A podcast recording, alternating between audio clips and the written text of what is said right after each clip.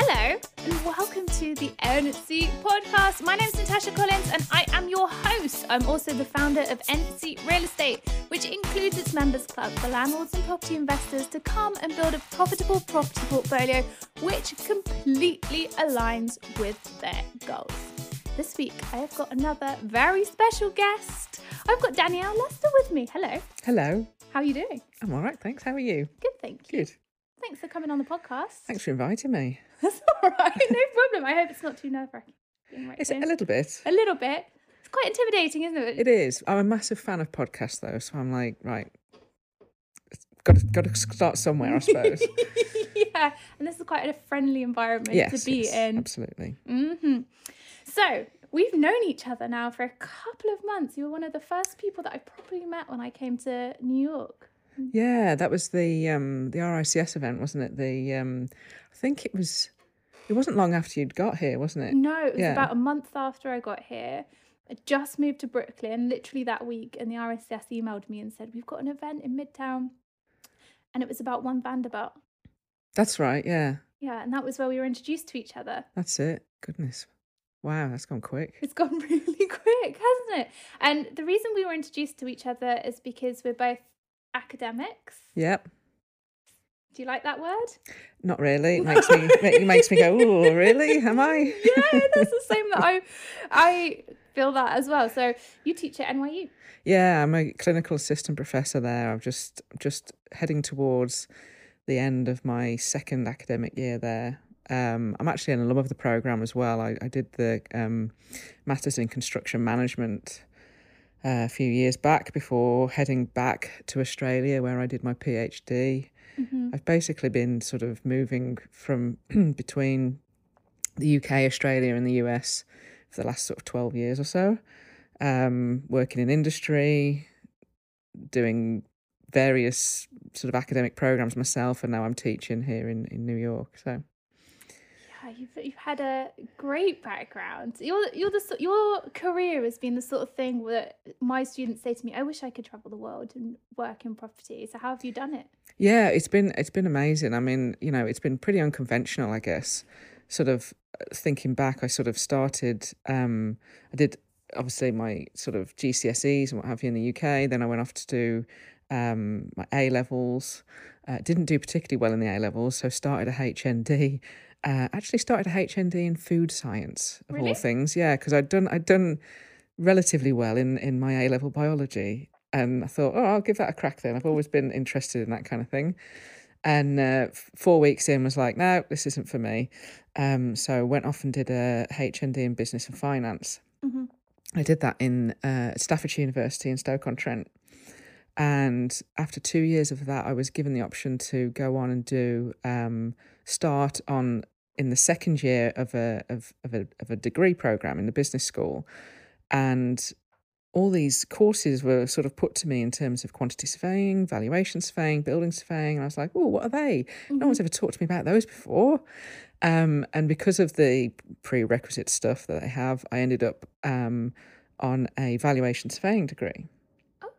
Yeah, so I actually started off in the world of real estate valuation.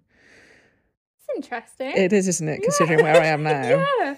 So, um, so finished that degree, um, knowing that I was really interested in the built environment, always have been.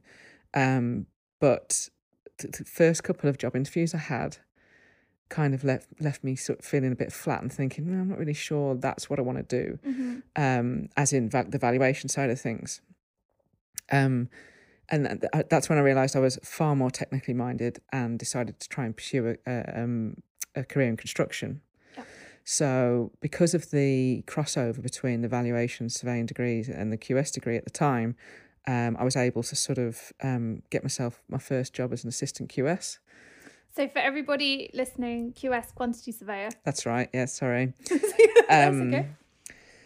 and yeah, basically forged myself a, a career in the UK as a QS. First job was um, sitting under the elevated section of the M6 motorway Really? in in Walsall. Yes, very close to the uh, the IKEA there on Junction Nine. Um, we were doing uh, con- concrete pairs, uh, concrete repairs, and cathodic protection. Quite a mouthful. um, it, it, interestingly, I'd actually been um, so it had been recommended to me by a lot of the recruitment consultants I was speaking to that I should um, try and get a job in house building if I was interested in construction, because that was the closest link they had to my sort of valuation Mm-hmm. um, degree. N- knowing what I know now, I realised they knew nothing about what I was trying to do anyway. Yeah. But um, so I started going to all these um, job interviews for house builders, and it, I, I was just coming away feeling really quite bored. I was like, no, they're all the same. I'm not really that interested in Yeah. doing the same cookie cutter stuff, you know. And, uh, and then I went to this job interview on um, the M6, and they started talking about concrete repairs and sending um, electrical current through the uh, the rebar to stop it from rusting, and just all this science was put to me, and I was just like, yeah, I want to be part of that. That sounds amazing.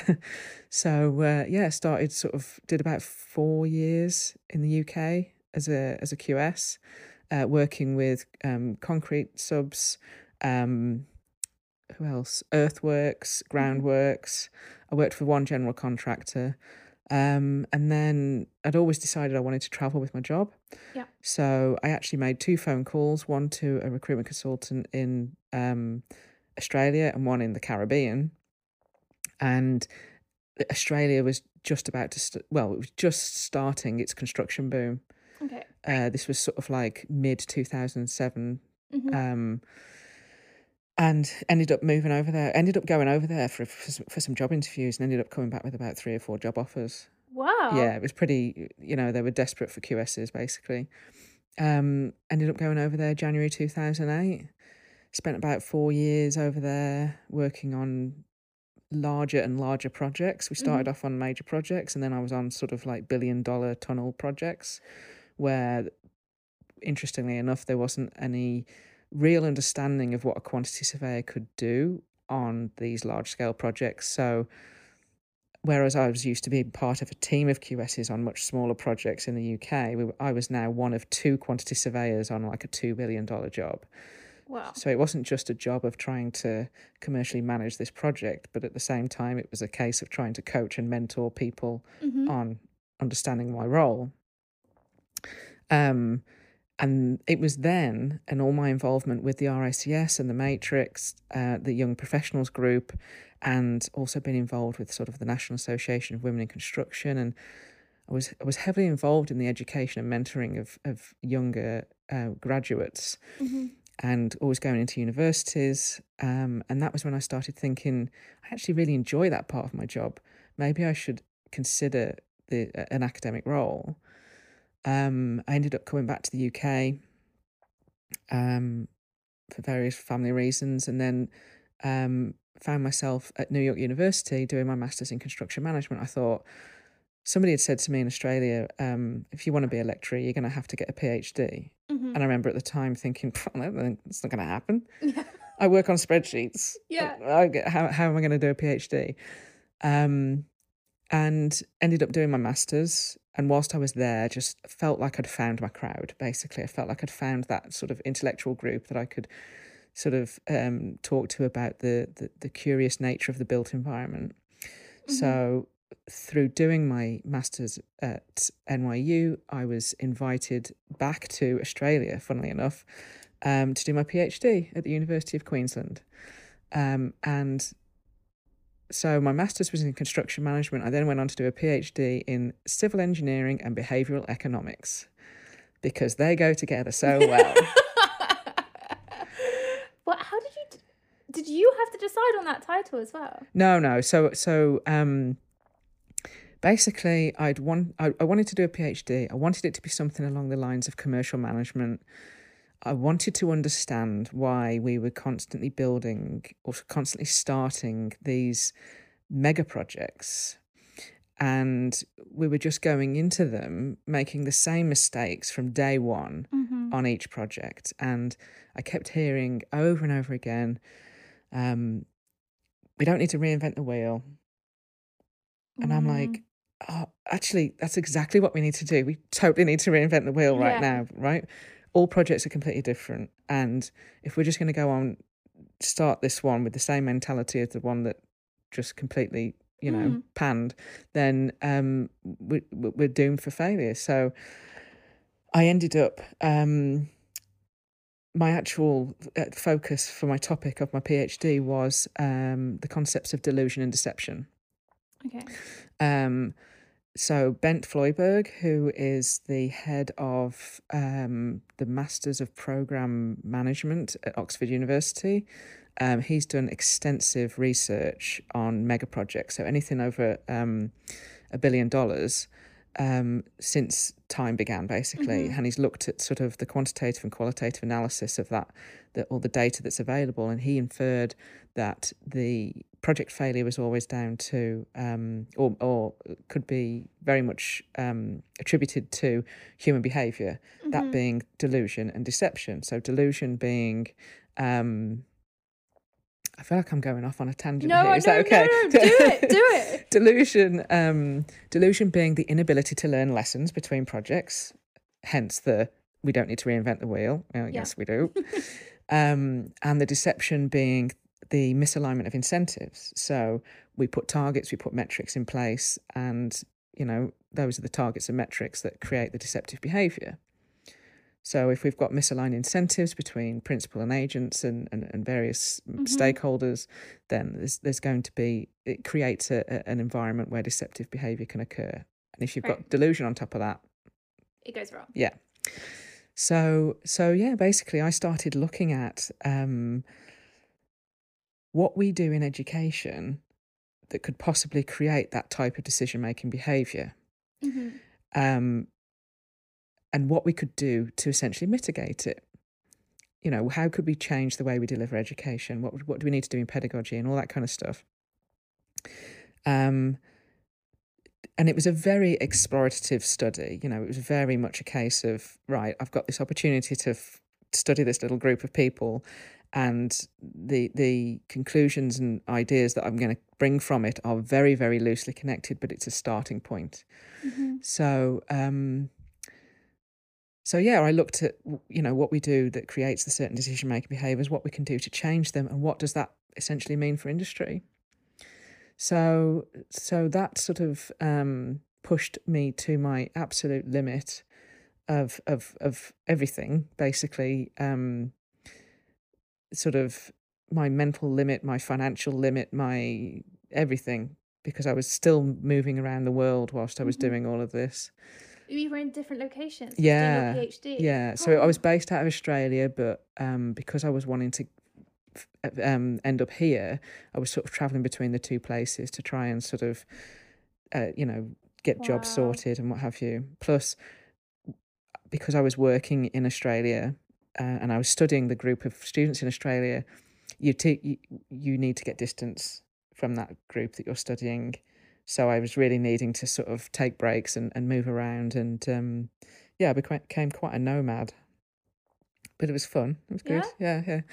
Um, and now I'm here. So um, I'm back at NYU and I'm teaching um, on the real estate development track. I teach the development process, Mhm. uh, which is quite similar to a class I used to teach over in Australia to the engineers. I used to teach them um, project management, and now I teach the development process, which is pretty much very similar, you know, to Yeah. project management. They just, if I we called it project management, nobody would sign up for it.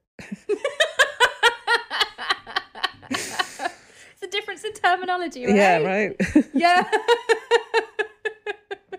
so that's something I do want to ask about. How have you found trade being in the property industry in three different continents? Because I get um sometimes when I'm talking to developers over here, um I still find the different terminology kind of like I can get my head around it and I understand what they're trying to say, but sometimes I cannot make it match up with what we do in the UK. Like just because it just different things are taken into account. Yeah, I mean it is difficult. Um and and and quite often you find that if you don't if you don't immediately understand what someone's saying because you've got to have a think about what their terminology means versus the terminology you're Mm. used to then people can often think oh they don't know you, you don't know what you're talking about Yes. So I'm just gonna I'm gonna end this conversation here and move on to someone that does know what I'm talking about. Mhm. I found that a lot. Yeah. Uh, um, the one thing I've found here, particularly, and I don't know whether it's a different, and I, I don't know whether this is a cultural difference, a country difference, or an industry difference, because obviously I'm also from the construction industry, and the Mhm. construction industry and the real estate uh, folk tend to have completely different ways of communicating as well. Yeah. Um, so yeah, it's it's an interesting one. Um, and I often I often think that my my students uh, struggle with my very basic terminology that I use, um, because I'm not using. I've, I speak spoke to my PhD advisor about this. I was like, why, why over here in the US do people tend to sort of like ham up the words they're using? You know, there's this like sort of like having to express something on that next level you know to try and sell it a bit harder or to Oh, try and you know sort of emphasize it a bit bit more. And he's like that's called encrypted mediocrity. And i was like oh i like that term. I'm taking that. yeah exactly. And it basically is sort of like how these disciplines create their own language so that only the insiders understand what's going Yeah. on you know? So so i don't go into my classroom and start talking about buzzwords and ah, some of the words that that i hear that i refuse to let people say in my office. Things like leverage and ba- Oh bandwidth and and things like that. And i'm like no guys let's just talk what we mean. Let's just say what we mean you know? I, I, to be fair, I get that all of the time, and people come at me and they're like, "Well, what yield or what return on investment?" Or, but the thing that I always say back is, "Well, how can you compare what's what I'm doing, the, my return on investment versus your return on investment, unless we know that we're calculating the same thing?" So I'd never, I never come at it from like a yield or um, uh, in your class the other day when your student asked me about cap rate and i'm like well it's completely different in the uk Yeah. I, I can't compare that um I, I find that too. Whereas really on simple terms I've, I, I say to my students it's about calculating the money. How much is coming in versus how much the building is worth. And however you're getting to that that's that's the benchmark data you need. I don't care about all these other stats. Yeah, yeah, exactly. I mean, one of one of the biggest things I I sort of try and get my students to do is I mark them and I tell them I do this. Some of them take it on board, others don't. Mm.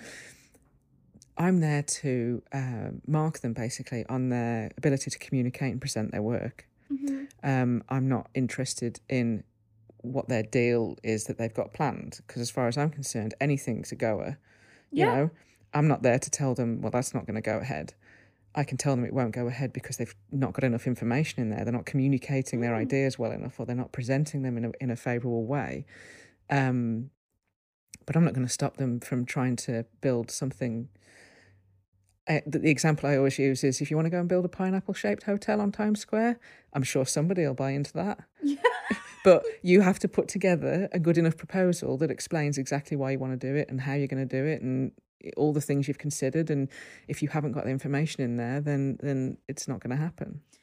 Yeah, and you've got to be very open with it. That's actually that could explain a lot of why people use these internal words or words that they think are clever is because they don't want to be open or transparent or they don't understand. That's Yeah. that's the other thing that I've I've really very early on in the whole industry, not just in America, in the UK too, I guess it, where people try to outsmart me and that's fine, but sometimes I'm a bit like, is that really what you mean? Like all I want you to do is just tell it to me in kind of layman's terms so that I know that we're on the same page.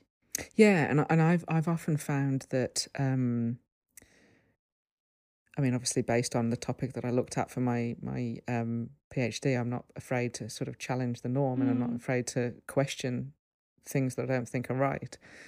Um but I think my blatant honesty often comes across as naivety because I find that people in industry are, are often sort of like well she's if she's if she's prepared to just come out and say that she clearly doesn't know how to play the game Oh yeah, You know? games. yes Good old games. games. How how many times do you come across someone in the property industry and you think, why are you playing? What?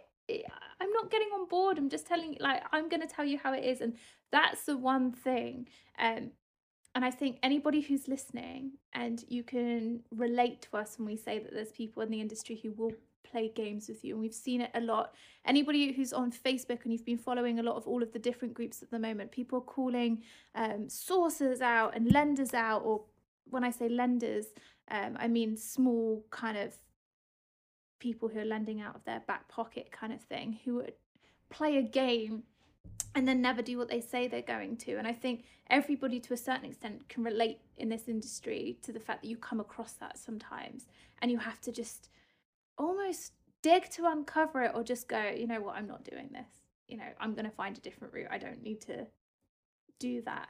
I think it's it's a global thing. Yeah, yeah, definitely. It's um I mean, it's, it's you know it keeps the it keeps everything interesting, but a, a lot of sort of uh, you know one of the biggest findings in my work was um, the the difference between those that are extrinsically motivated and those are, that are intrinsically motivated. So those that are there for the the quick reward and the quick deal, and those that are there for the uh, interest and enjoyment of what they actually do. Mm-hmm. And there was this also this little group of people, young students, excuse me, who were very got very anxious and very stressed about the conflict between understanding that they had joined this industry because of the the interest and enjoyment they had in something, mm-hmm. but then had to sort of felt the need to to to force themselves into this extrinsic understanding of the world.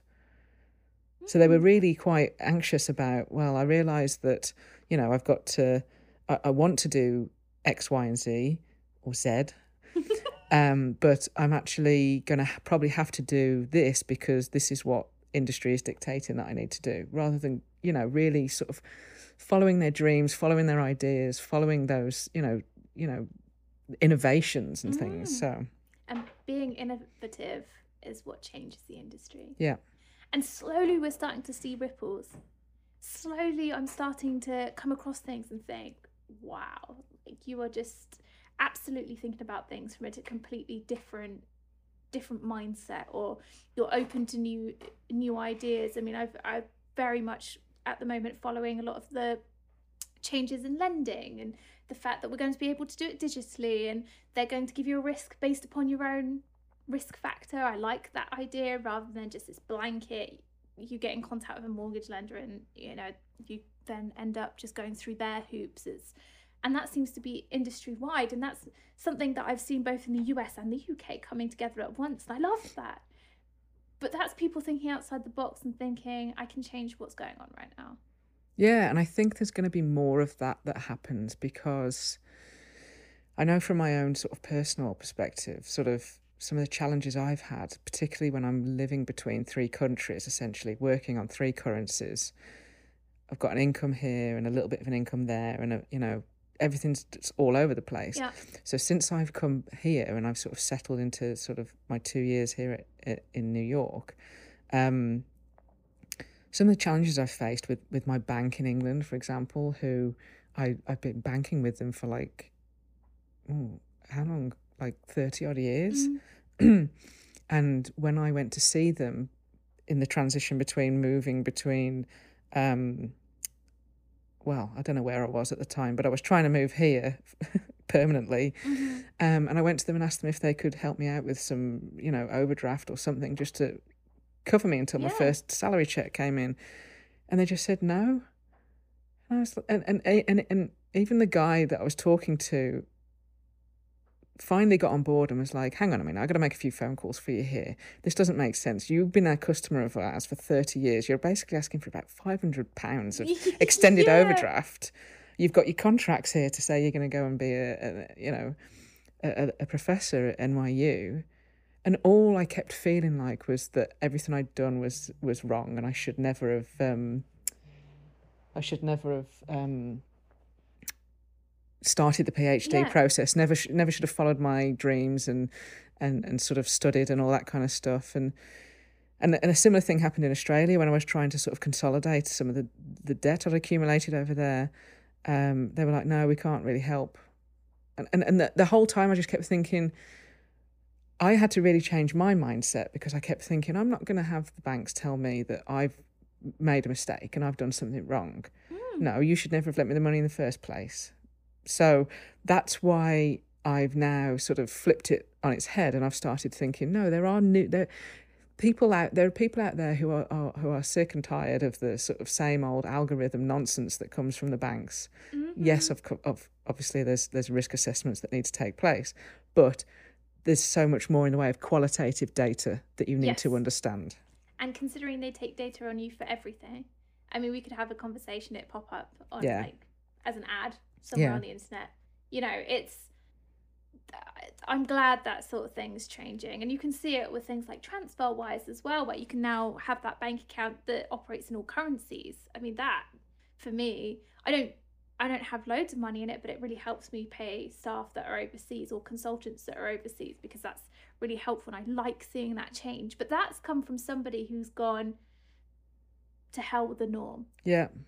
I can do this differently. And I'm Yeah. so excited that technology has allowed that to happen. And I, I'm hoping we see more of that in the industry.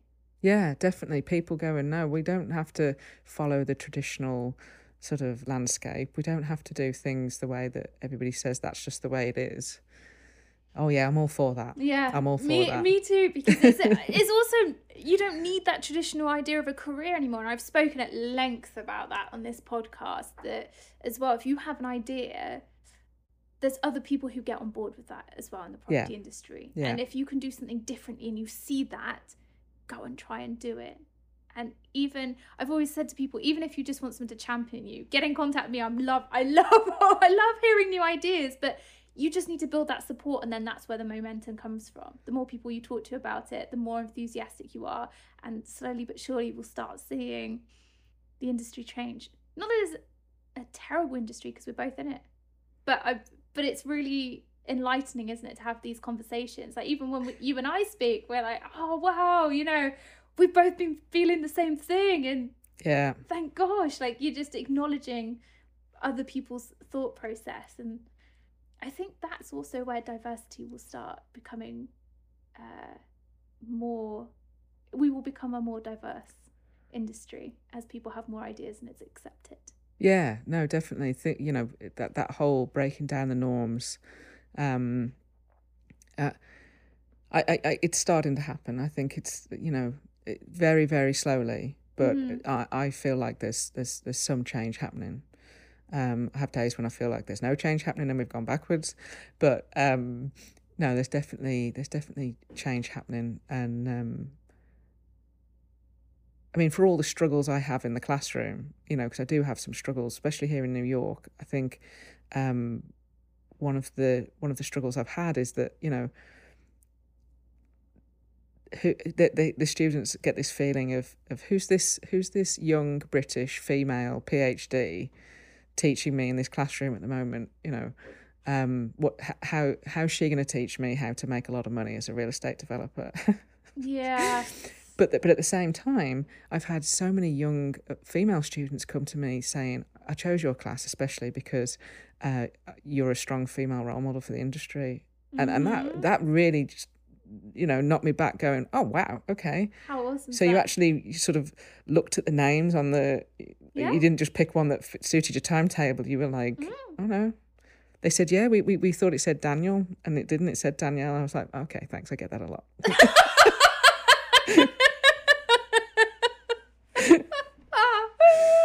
I hope you don't get that a lot. so do you think and I guess this is a question that we, we need to touch on because the whole statistic with only 14% of our industry being women. Do you find that do you find you encounter any problems on a daily basis? I'm always asked this question, so I'm asking you because people ask me some days yes, some days no. on a daily basis um not so much i think um i i'm someone that tends to um sort of reflect on my day or reflect on my week or reflect on on an interaction and think to myself hmm did that happen because of this? Did that happen because of you Mhm. know uh, certain dynamics or whatever? Um, because I, even when I started out in my career, I was very much just I'm Danielle. I, am come to work. I'm your colleague, and I don't see any difference Mm. between the two of us. But at the same time, it you know there was a few comments made that that that, that quickly got shot down and stopped that on the construction site especially um, that sort of made me realise that I didn't have a problem, but there was some people that maybe did feel uncomfortable because they were just so not used to having a woman on site, especially in civil infrastructure Mhm. Uh, more so now, more so now, definitely. But um, but on a day to day basis, um, I don't know. It's a difficult one. I mean, I do feel, I do have moments where I'm sort of wandering around Midtown Manhattan, getting my lunch or whatever, and and I just. I, I do have a moment where I'm like, wow, this is a very masculine area. And everybody's dressed the same. yes. Do people notice that they've gone out and got the same suits? You're probably from the same. Sometimes I'm like, oh my gosh. So that that's where I I like being a woman because I can dress how I'd like. Well, it's funny you say that because uh, there's this event that I've been to for the last two years, actually, two events in one day at the same hotel. One of them is the um, NYU Capital Markets Conference, um, which is very, very male dominated. And then th- in the evening, they've all, they've had the uh, women executives of New York real estate. Um, they have the the Woman of the Year gala, which is for two years in a row. I didn't I, I didn't go to the the gala last year, but the two years before that, two years in a row, I was basically at the Pierre Hotel for like fourteen hours at the conference, followed by this gala. And the difference, uh, being the human behavior person that I am now, the difference in the room was just incredible. I mean, you know, it was a very, very male dominated room for the capital markets conference, very dark. Everybody was obviously wearing black or blue or grey suits. Uh, and and during the networking sessions, there was a very sort of low uh, mumble going on in the room, you know. And then you'd go into the, uh, the, the the sort of cocktail hour before the women's gala, and it was so bright, and there was such high pitched sort of um, networking going on. Wow. I, I, it just struck me. I just walk into the room and go, "Wow, this is a completely different dynamic to what was Oh going on earlier on in the day at this hotel." But uh, but fa- fantastic all the same, you know, and and um, I've met some incredible women through that uh, through that organisation. I was a scholarship winner when I was at NYU, which has meant that I've always been able to go along to their events. So Brilliant. yeah, So do you have any advice to young ladies coming up through the industry right now? If you could say anything to your students. I do. I made a little list. And is this something that um, we're going to put out afterwards? Yes, definitely. Okay, so just before Danielle gives this advice, we're also going to give this to you in a printable, um, and you will be able to go to ncrealestate.co.uk forward slash Danielle. I will put the link below in the show notes, so make sure you pick that up, but go for it. Okay. The first five are very short and sweet and very sort of to the point. Basically, be yourself. Mhm. That's all you can be. You can't be anybody else. Don't go to work trying to pretend to be somebody else because it you you will just exhaust yourself. Find your tribe. Find yourself the people that you align with in terms of your values and the type that your your work ethic and and the way you you view the world. Um, that's not going to happen immediately. People will come and go. As with personal friendships, it's the same with professional relationships. Uh, put yourself out there. This is something that's on my list now, um, thanks to meeting Natasha, actually. Um, sort of, and, and seeing some of the work that she's been doing, which I think is incredible. Um, it's made me sort of think to myself how much I need to start putting myself out there. I'm pretty sure there's people out there that would be like, no, you really already do. um, believe in yourself. You have to believe in yourself first. Don't expect people to um, constantly tell you you're doing right or you're doing well or what. Or, you know, you have to trust in your own sort of uh, um, intuition and believe in yourself. Stay curious Mm. Constantly question, constantly think, constantly learn, constantly find out new things, new areas, um, in the industry, new new things that are being looked at in the built environment. There's so much that go, that's going on in terms of um, CPD. Um, just just get out there and and, and learn. Um, and, and and learn outside of your comfort zone, definitely. Yeah. Um, do whatever you need to do to get you through tough times. Yes. Yeah. I think um, we've both um, used the services of Lionheart, haven't we? We have, yeah.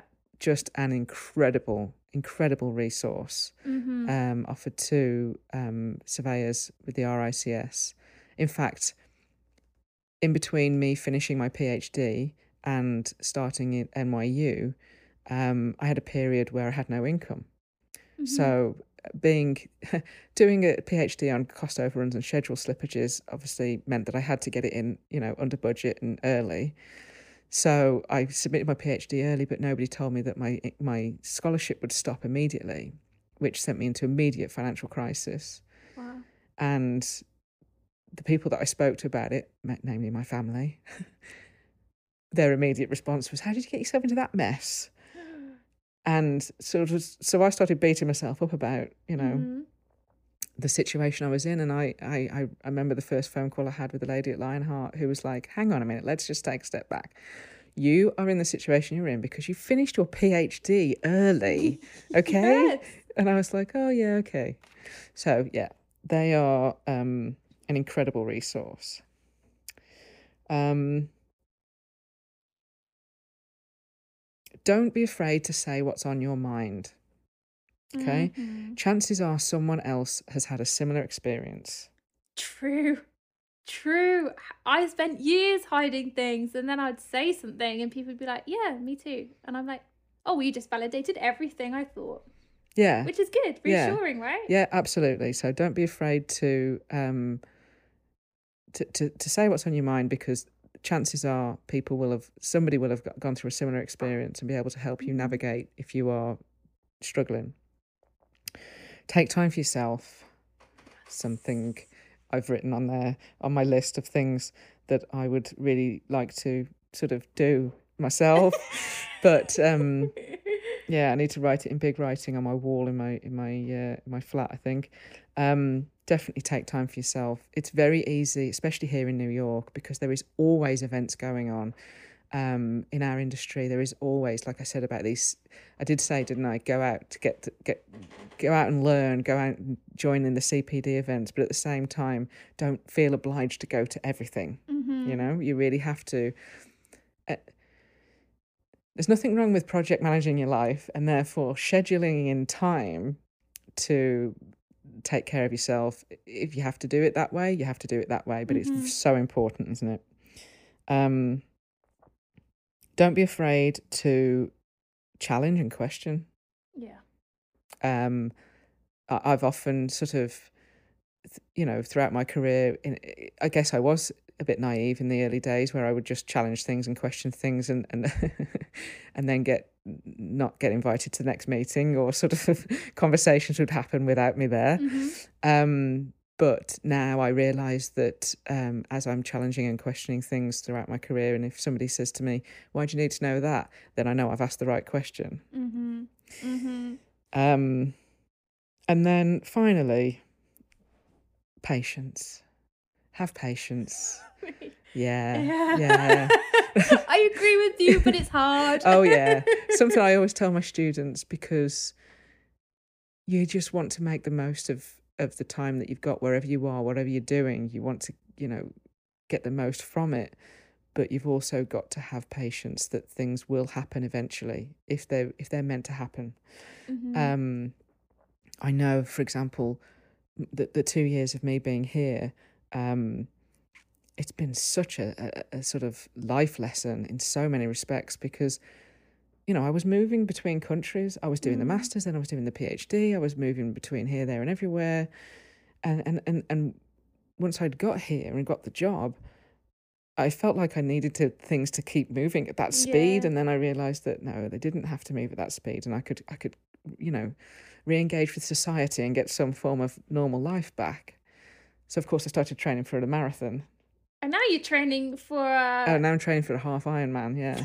yeah, you don't take things easy. No, no, that's it. Well, I thought push push the mind to the limit with a PhD, and now it's time to push the body. And I turned Yeah. forty last year, so I'm like, right, it's time for the crazy challenge. I love it. I'm so inspired by you doing all of that because I go home and I think, okay, I could take a leaf out of Danielle's book, and I like the idea that you're training for a half Ironman, plus you're teaching, plus you do everything else that you're doing. So thank you. Because every time I come and sit and talk to you, I get inspired and I get ideas. I'm like, yes, now I can do more. Yeah. So I appreciate having met you and we can have those conversations. oh, bless you. So we're just about to wrap up, but before we do, we need to talk about something that we're going to be going to next month. Oh yes, that's right. So next month, Danielle and I are going to the World Built Environment Forum, and I have very kindly again been um, given a uh, ticket by the RICS to go, which is very kind of them. I'm going to be doing some podcasting around it, which I'm very excited about. Um, if you didn't listen to my last year's podcast when I went to the Built Environment uh, World Built Environment Forum in London, you definitely should. It's called The Corbyn Fear My Insight from the World Built Environment back on the 24th of April last year. So go back and have a listen to that. Um, it's being held in New York, so I appreciate it's a long way to come. But if you are in New York on the 13th and 14th of May and you would like to come to the World Built Environment Forum because it's going to be incredibly useful, I find it every year they bring together so many awesome speakers who tell you about what's happening not just in your local country but in the whole world and how the property market works on a global basis then definitely come along. And I've got some discount codes. So if you're a student or an academic you can use the code next gen and I'll put that below to get half off. Or Otherwise, I've got a code for RICS 700, which gives you 25% off the tickets. So if you do want to come to the World Built Environment Forum, I'm going to put all of the details below. Click the link, make sure you sign up, and then do let me know if you're coming. I'd love to come and say hi. Um, you can email me and let me know, natasha at ncrealestate.co.uk, or you could follow me on Twitter or on Instagram and let me know. It's at Natasha C. Collins. Um, and I'd love to say hi if you're coming to the World Built Environment Forum because we're going to be there. We're going to try and get to as many events as possible. Yep, definitely. We're going to try and do some podcasting. Will you come back on the podcast? Absolutely, if you'll have me. Definitely. Always invited, and we're going to organise something for the World Built Built Environment Forum. So that brings us to the end of this podcast. Thank you. So soon. I know, doesn't it time fly on this flew. podcast? Thank you everybody for listening. If you want to find out more about me, head on over to www.ncrealestate.co.uk. I'm going to put everything we've been through today in the show notes below. Uh, remember, you can pick up the printable from Danielle at uh, ncrealestate.co.uk forward slash Danielle. Again, everything's going in the show notes. Thank you for listening this week. I cannot wait to catch up with you again soon.